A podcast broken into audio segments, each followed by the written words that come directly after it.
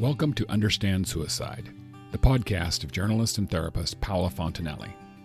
Since her father's suicide in 2005, Paula has dedicated her life to breaking the silence around this most stigmatized of subjects.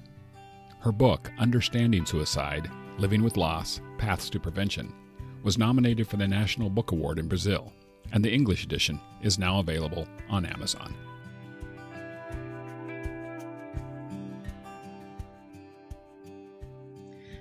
Welcome again to my podcast and my YouTube channel. Today, my guest is Jim Miller. He's actually part of the Stability Network. I heard, I don't know, Jim, if you listened to the to my interview with Topher Jerome he's part of the yeah he's part of the same uh, initiative. And i just and he was the one actually who introduced me to the stability network. And then i contacted you guys and said listen i i explained what i did and and many of you were going to have a kind of a series of interview with some of the leaders of the stability network. And i just want to introduce it quickly. It was founded around 2011 by someone called Katherine Switz she struggled with mental illness from what I read. And I believe that she mentions that the doctor told him, uh, We don't know if you're going to function with this condition.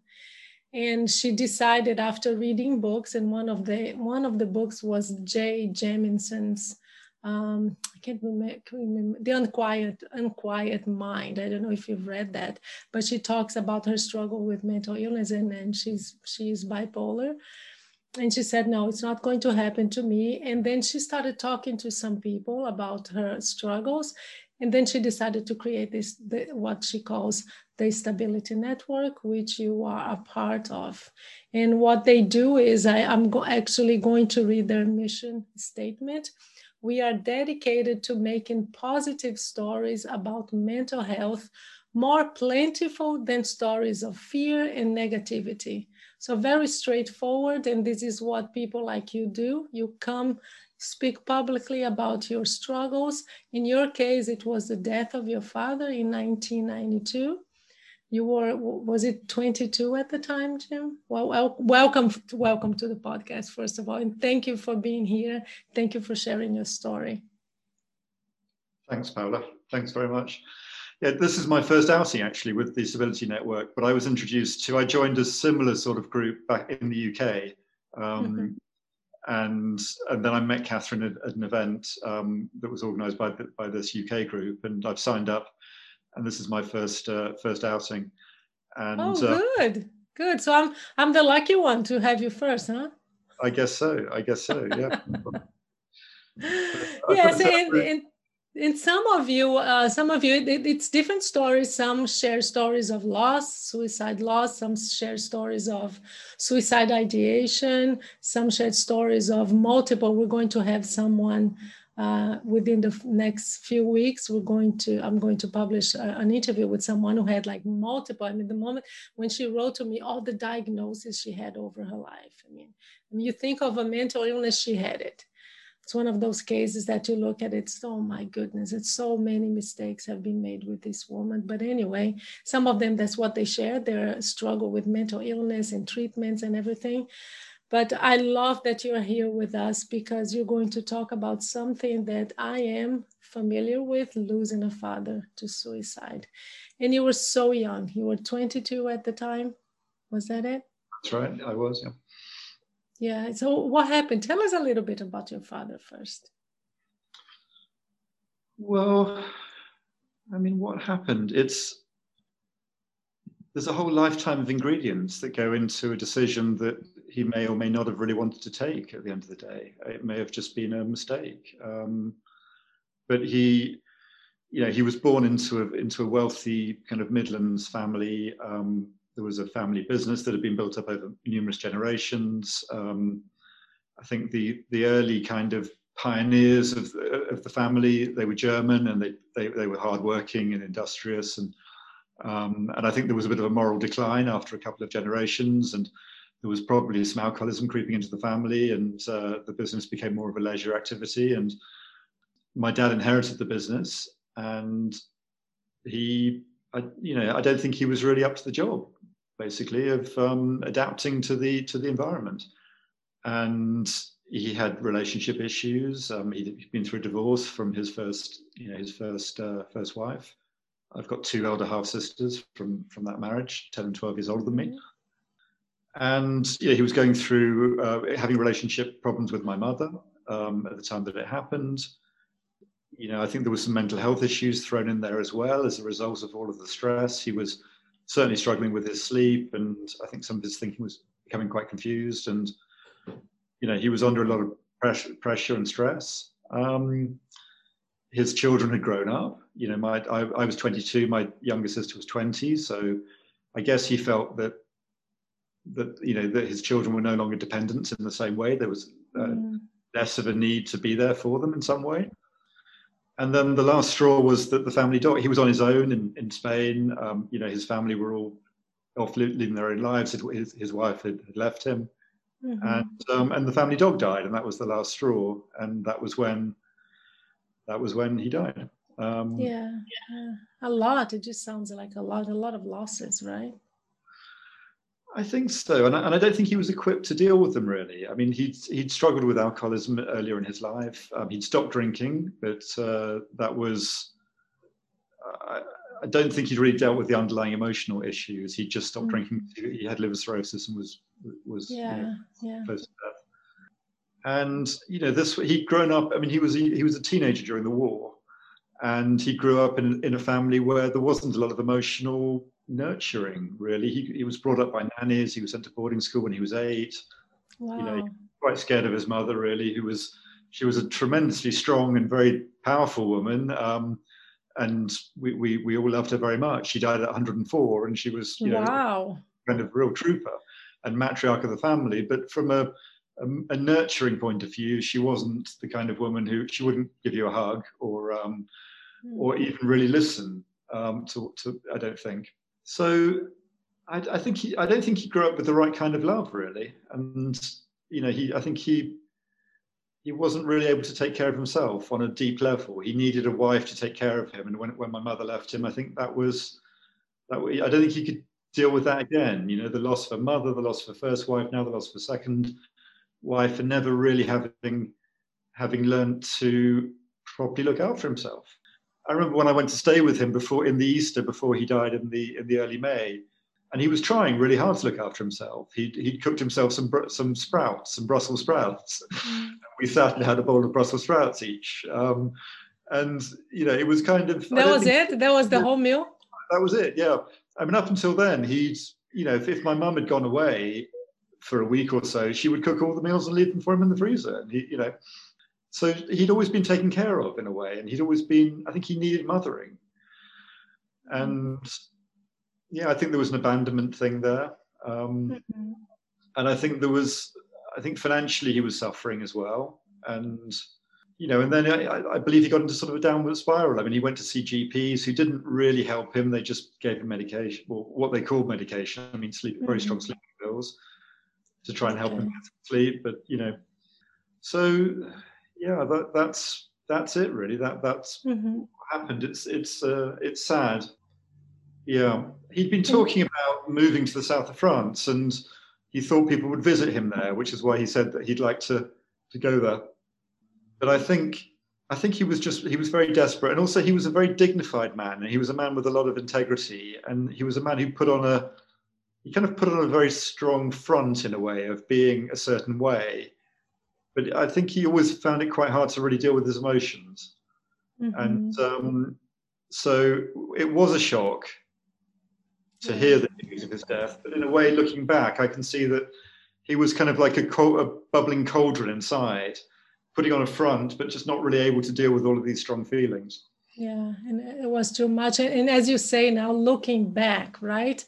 So uh, now you've had what 30 years since he died? What is yeah, coming up more, more or less 30 years. But let, let's go back to when it happened because here you are, 22 years old, very young.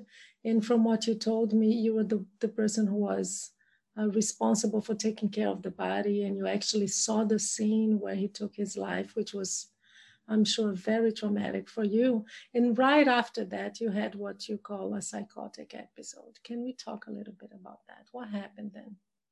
Yeah, sure. I mean, I'm not sure why I went on my own really, but I did. I think I was quite a headstrong and overconfident 22 year old.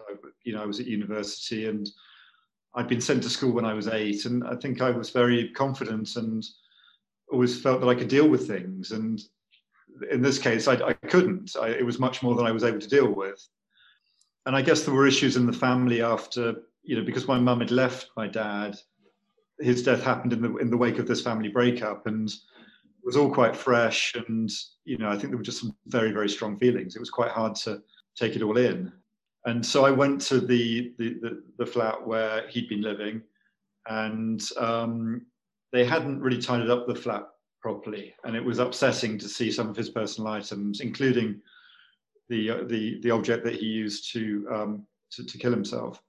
So it was shocking. It was d- deeply shocking, actually, and I was in shock anyway. And then to see that, I think I had a trauma response. Um, for a long time afterwards, I was kind of stuck on that moment, and I could see things exactly as they were. I also felt enormous resentment towards the Spanish police for some reason, for some time, for for not. Um, of course, because they they allowed you to go there without tidying up the place. Is that it? Yeah, exactly. I did. I mean, yeah. I see it differently now, um, but it affected me at the time. Mm-hmm. And um, and then later on, then I went to deal with the undertakers, and they suggested that I didn't see the body, which made me think, well, why? And you know, what's going on here? Mm-hmm. And I found that a bit upsetting. I think and also they were this was in Spain and they were uh, they were kind of a Colombian family run undertakers and very rough and it was just mm. it, it, I don't know the, the whole experience was very traumatic it was t- yeah it was a tough experience yeah and then my, my grandmother lived down the coast about a two hour drive and I had to drive down the coast to spend time with with her um, mm-hmm. before flying back and that was when I, can remember exactly when the you know when the period of mania started basically when i started having when my thinking started going wrong and i mm. started thinking that you know not exactly hearing voices but just feeling that what i would normally consider to be my inner guidance you know the kind of my intuition about things and the my thoughts were mm-hmm. almost becoming there was this sense that my dad was leading me through the whole through every moment of my life. I was doing it in concert with my dad, as though he was telling me what to do and how to how to deal with it. And then before I knew it, it it it, it was uh, it kind of extended from my dad being my dad in heaven, and then my dad in heaven was God. And then before I knew it, I had I was having this kind of almost kind wow. of experience or these messianic delusions about being in touch with with our Father, the divine, like heaven, con- divine, contact yeah. with the divine, yeah. Yeah, which I think was a kind of a stress re- stress response, and that lasted some time. And so this was probably this was the beginning of May, and I was in the last year of my of university, studying my finals in the June timeframe. Um, so I had to go back to Oxford where I was studying, sit my finals, um, and I wasn't well at all. But this was really before mental health was much of a thing. You know, of course, I mean, 30 years ago, my goodness, nobody just, even talked about this. Yeah, and there weren't really. I mean, I didn't even see a doctor at the time. I think my mother and my sister wanted me to see a therapist at the time. Mm-hmm. I think they saw someone, but I thought I was fine, and I wasn't fine. but I thought I was okay, and I was probably too proud to get help as well, and probably frightened of the strength of my feelings, so I didn't get any help. And mm-hmm. I sat my finals really unwell, really high. I wasn't sleeping at all. I was mm. in this kind of heightened state of, you know, talking very fast and very articulate, and agitated, confident, yeah. you know, all of that stuff going on. And then after my finals, I ended up getting into a new relationship. And the relationship I got into was with someone who had lost her mother to suicide when she was young. And, and she subsequently became my wife, and we've got three children together, and she's now my ex-wife. And then, yeah, probably a few months after that, I went into a into more of a kind of depressive phase, I guess, where I lost my energy. I was burnt out from the high, and I probably spent about a year or so, you know, in, in a kind of phase of relatively low mood, exhaustion, mm-hmm. just mm-hmm. struggling with, I think, what people would describe as depression.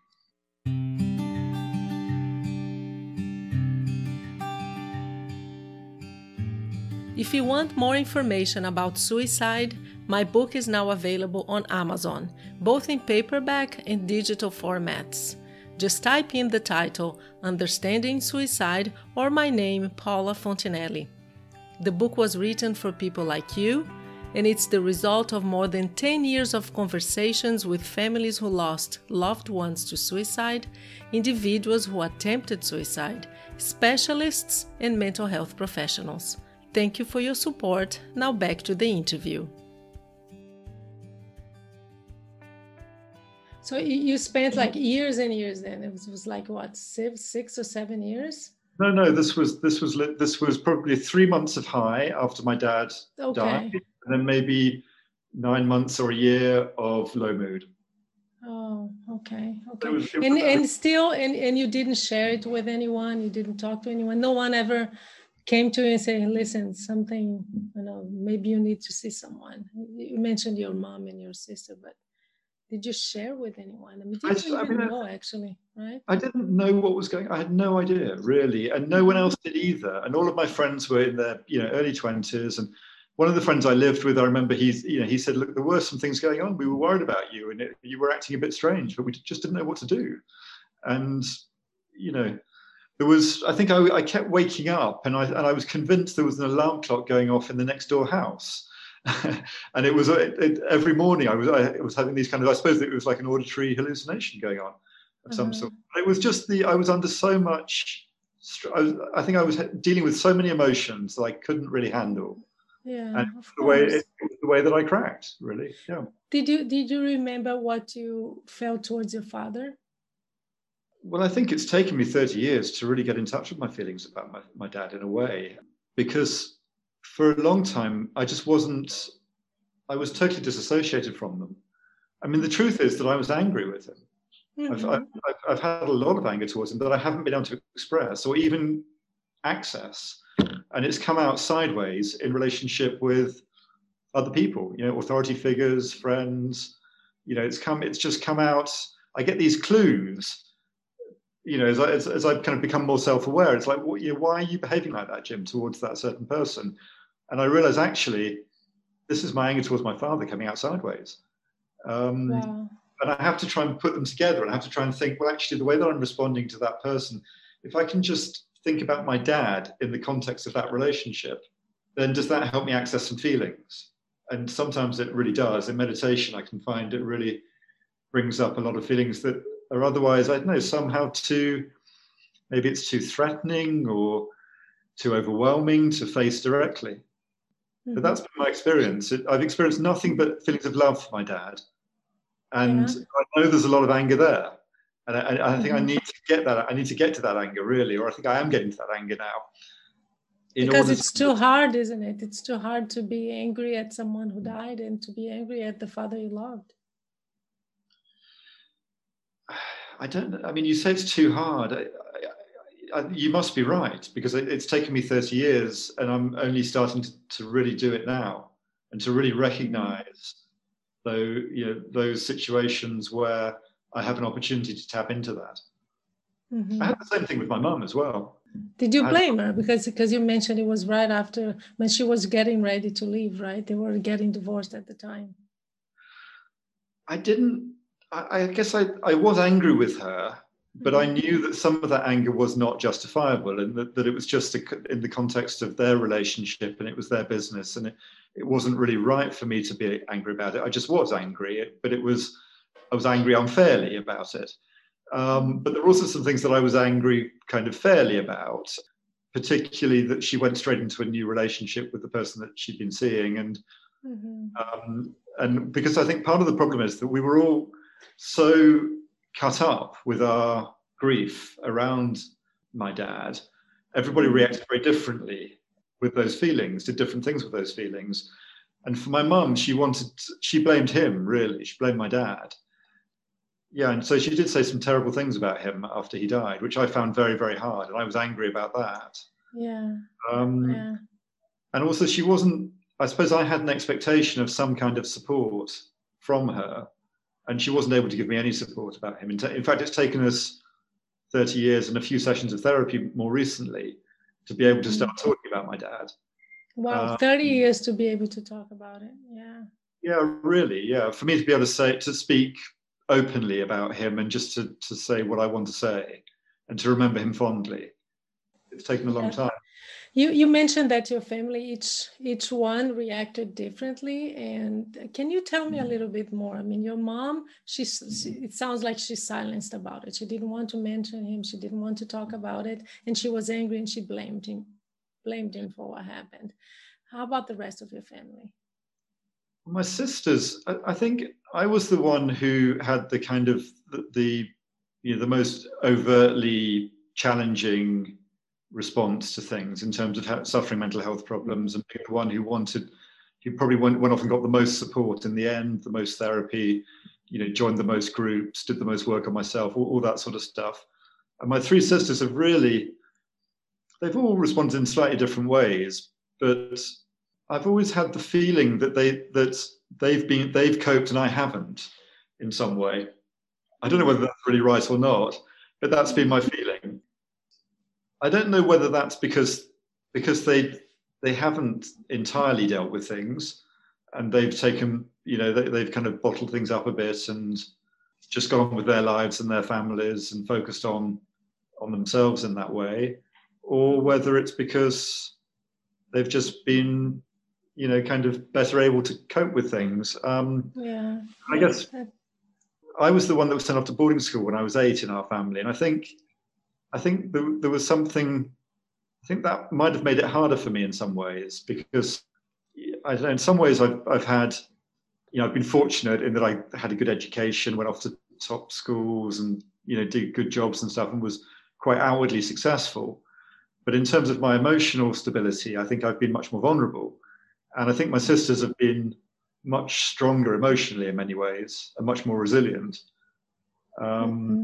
it's very interesting what you say because I'm, I'm thinking now, looking from the outside, someone looking at you. I mean, you're still very involved with it, and you're 30 years later. You did a lot of work on yourself. You read books. You've you are now actually training to be a therapist, and it, in a way, it's kind of a parallel with my situation too. It, it hasn't been 30 years with my dad, but it has been I don't know 15, 16 years and I'm, I'm just thinking of people looking from the outside and say, well, they still haven't dealt with this enough. So it's interesting that you bring that up. I mean, how do you know if someone has or not dealt with it? Because grief is ongoing, grief doesn't end, right?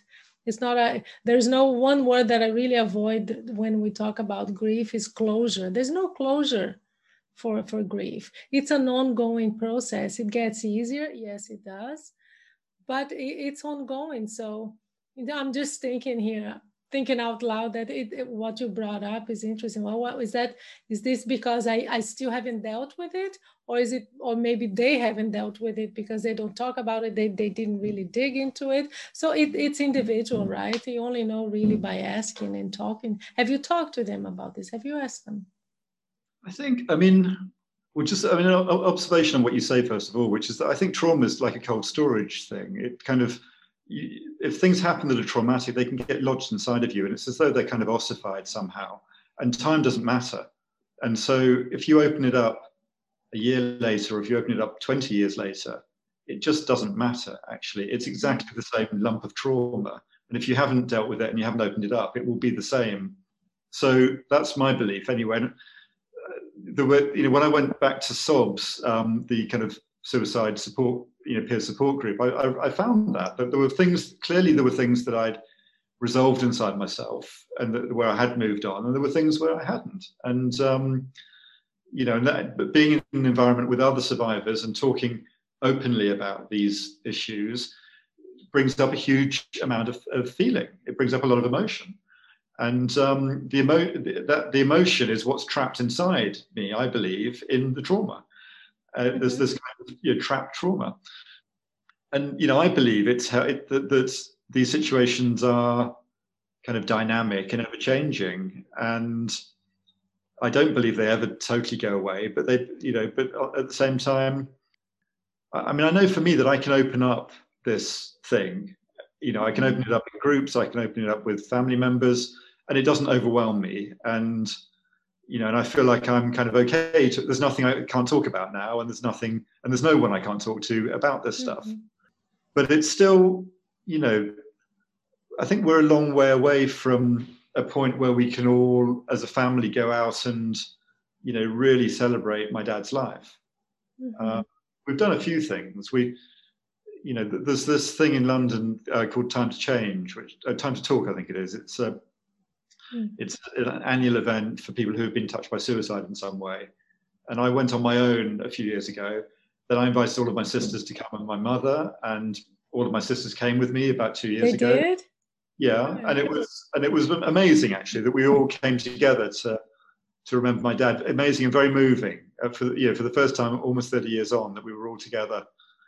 And my mum still wouldn't come, and I've said to her I would love you to come, and she says, "Well, I, I wouldn't want, you know, I wouldn't want to be there. I wouldn't.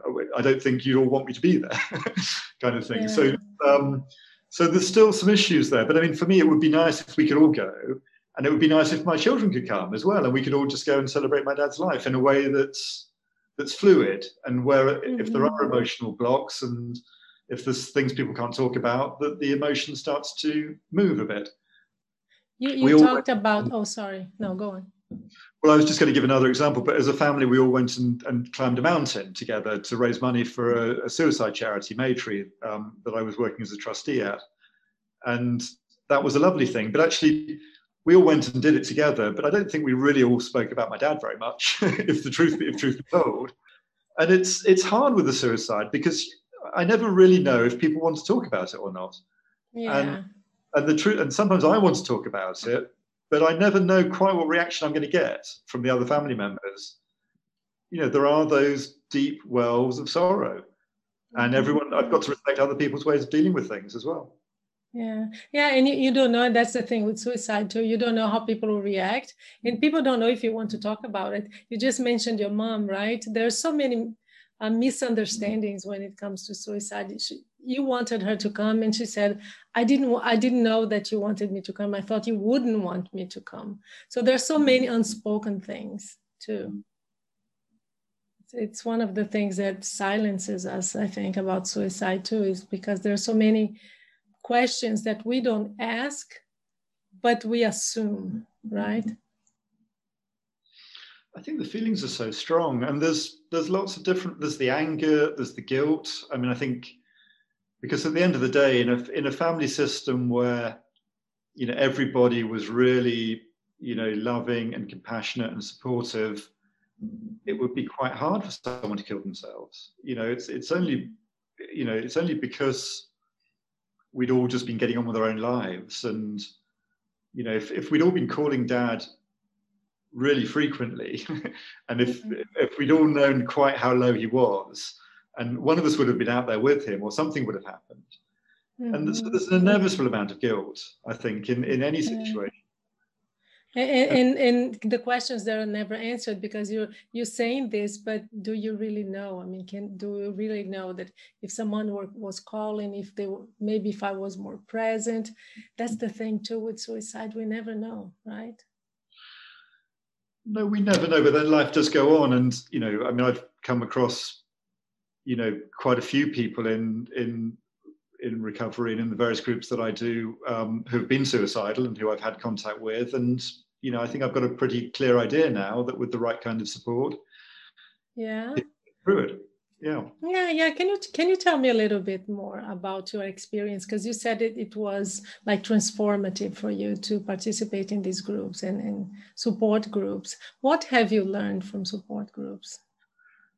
Well, I think what I found was that the, the first thing I did was to join up to a charity called Maytree, where I worked as a trustee for a time. And I thought that was a good kind of, I don't know, kind of helpful thing to do, basically. And I thought it would be a good way of giving back something.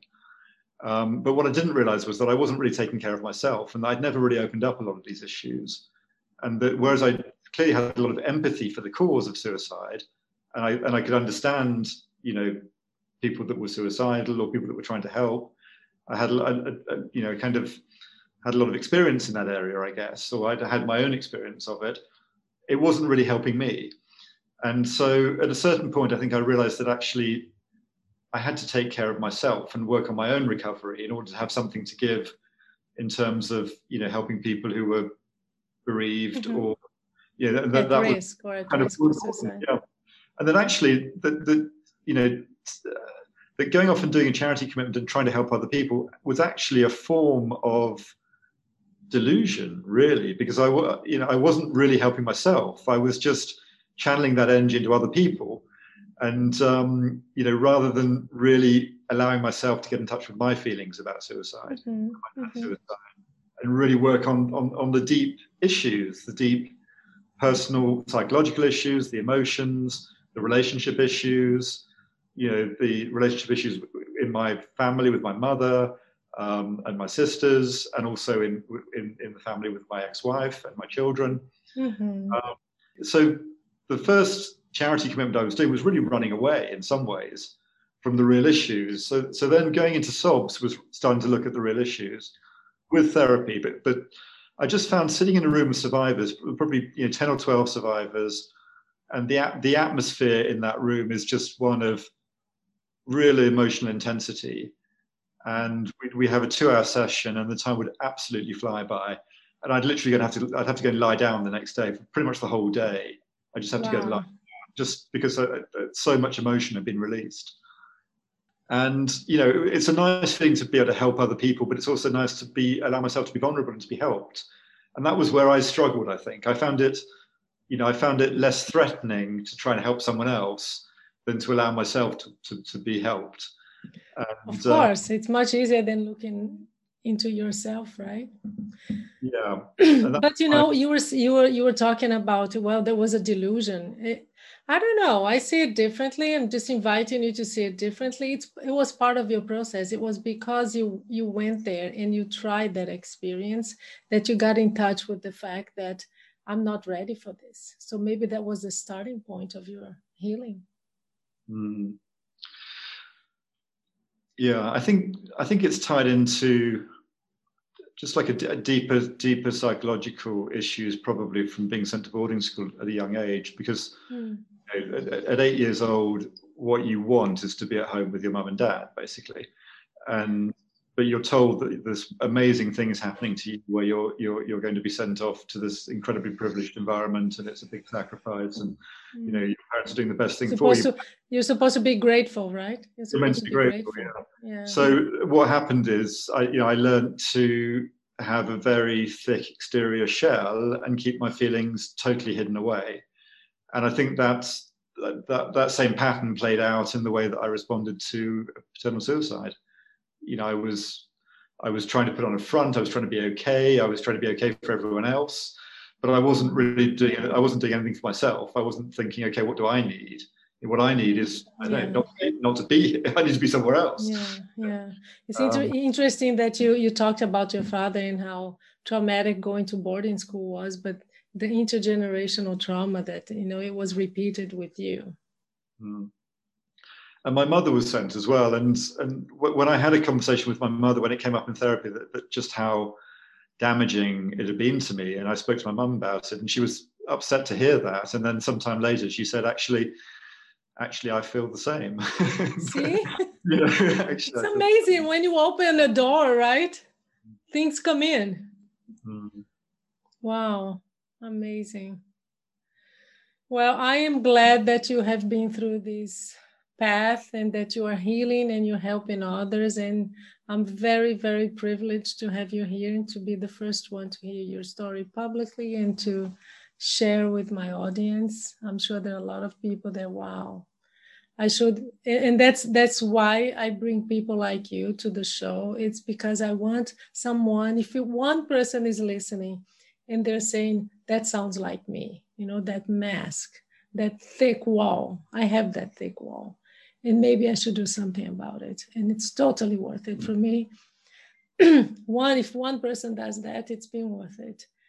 Thank you so much for participating and for being here with us. I'm going to end by reading something that you mentioned to me. You talked about the bench mm. that you and your family built? Is it is it up yet?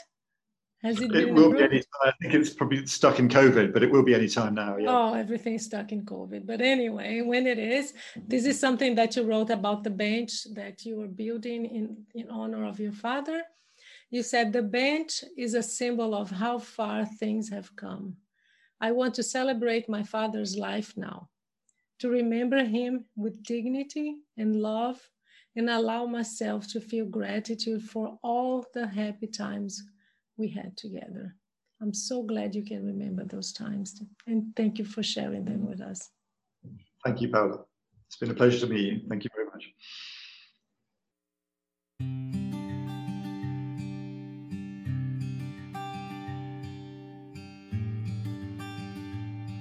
You've been listening to Understand Suicide, the podcast of journalist and therapist Paula Fontenelle. If you've been touched by suicide and believe your story might help others, please consider contacting Paula through her website, understandsuicide.com.